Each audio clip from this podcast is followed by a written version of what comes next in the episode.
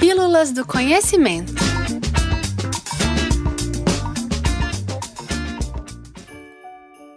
Dezembro é, de várias formas, um mês muito bonito.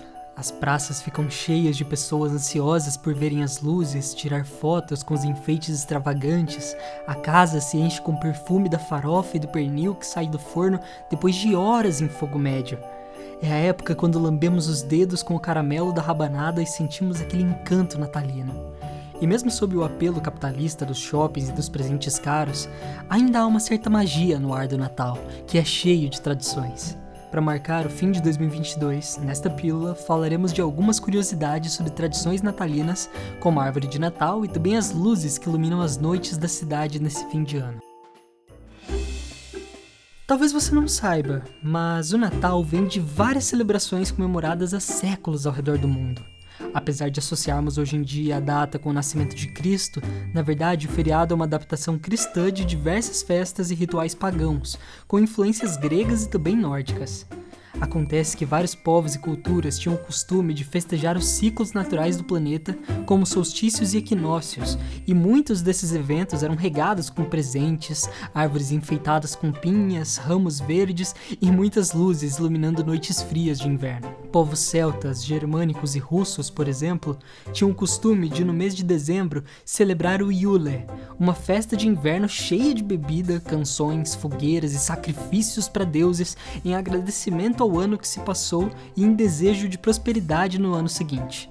Nas festas noturnas, várias piras eram acesas para espantar a escuridão e o frio da noite mais longa do ano e também para celebrar a volta dos dias mais duradouros. Outra festa bastante antiga que marcava a passagem do ano e a mudança das estações era Saturnália, comemorada na Roma Antiga.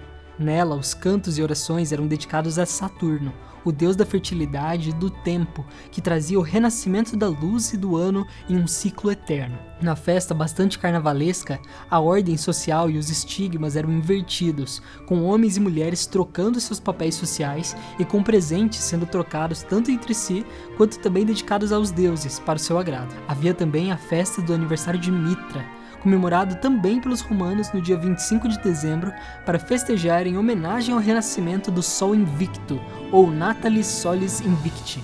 Era costume de alguns povos erguer árvores em seus vilarejos, cidades e casas como um símbolo de fertilidade e prosperidade nessa época, além de também servirem como oferendas a seus deuses e afugentarem os maus espíritos que vinham com as trevas. Os primeiros registros de árvores de Natal parecidos com o que usamos hoje vêm da Alemanha do século XVI, em pequenos vilarejos e igrejas, Desde essa época, elas já eram todas enfeitadas com frutas, nozes, fitas e também outros adornos para divertir a aparência do ambiente.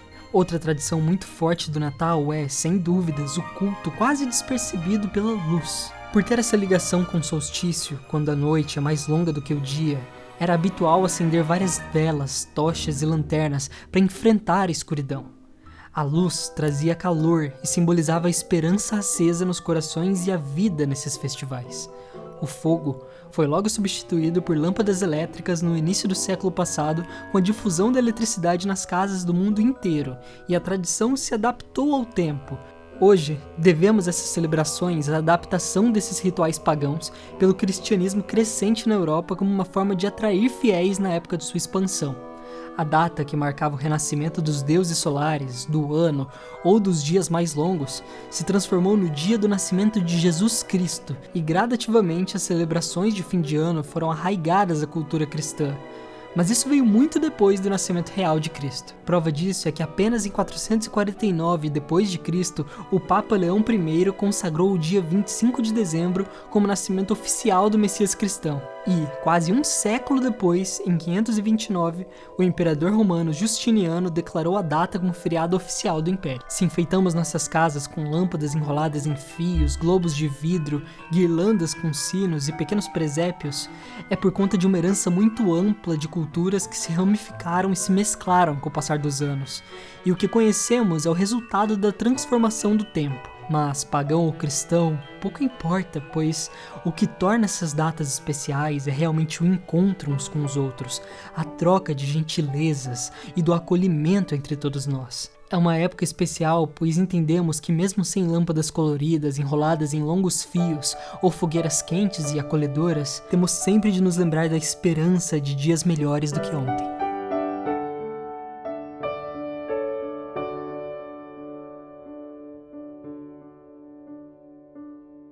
Você acabou de ouvir mais uma Pílula do Conhecimento. O roteiro desse episódio foi escrito por Gabriel Barcelos e gravado no Laboratório de Experimentações Sonoras da UFMG com a operação de Frederico Pessoa. Pessoas, essa é a última pílula de 2022. Após um ano muito bom para o espaço, agora é hora de recarregar as energias e se preparar para um 2023 ainda mais emocionante e proveitoso. Eu agradeço demais por todos que nos ouvem e que nos ajudam na missão de espalhar conhecimento, nem que seja em pequenas doses durante a semana o Pílulas retornará no dia 5 de janeiro. Até lá, temos mais de 160 episódios para vocês ouvirem e aprenderem mais sobre a vida, o universo e tudo mais.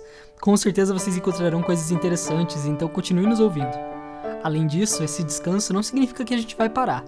Durante todo o mês de dezembro, o espaço estará ativo nas redes sociais com conteúdos diários para todos vocês. Então fique com a gente no Instagram e no Twitter na @espaçofmg sem cedilha e também no Facebook, no perfil Espaço do Conhecimento FMG, tudo junto e também sem cedilha. Na descrição eu deixei o link de um texto muito legal que eu encontrei que fala sobre algumas tradições diferentes comemoradas na época do Natal na Europa.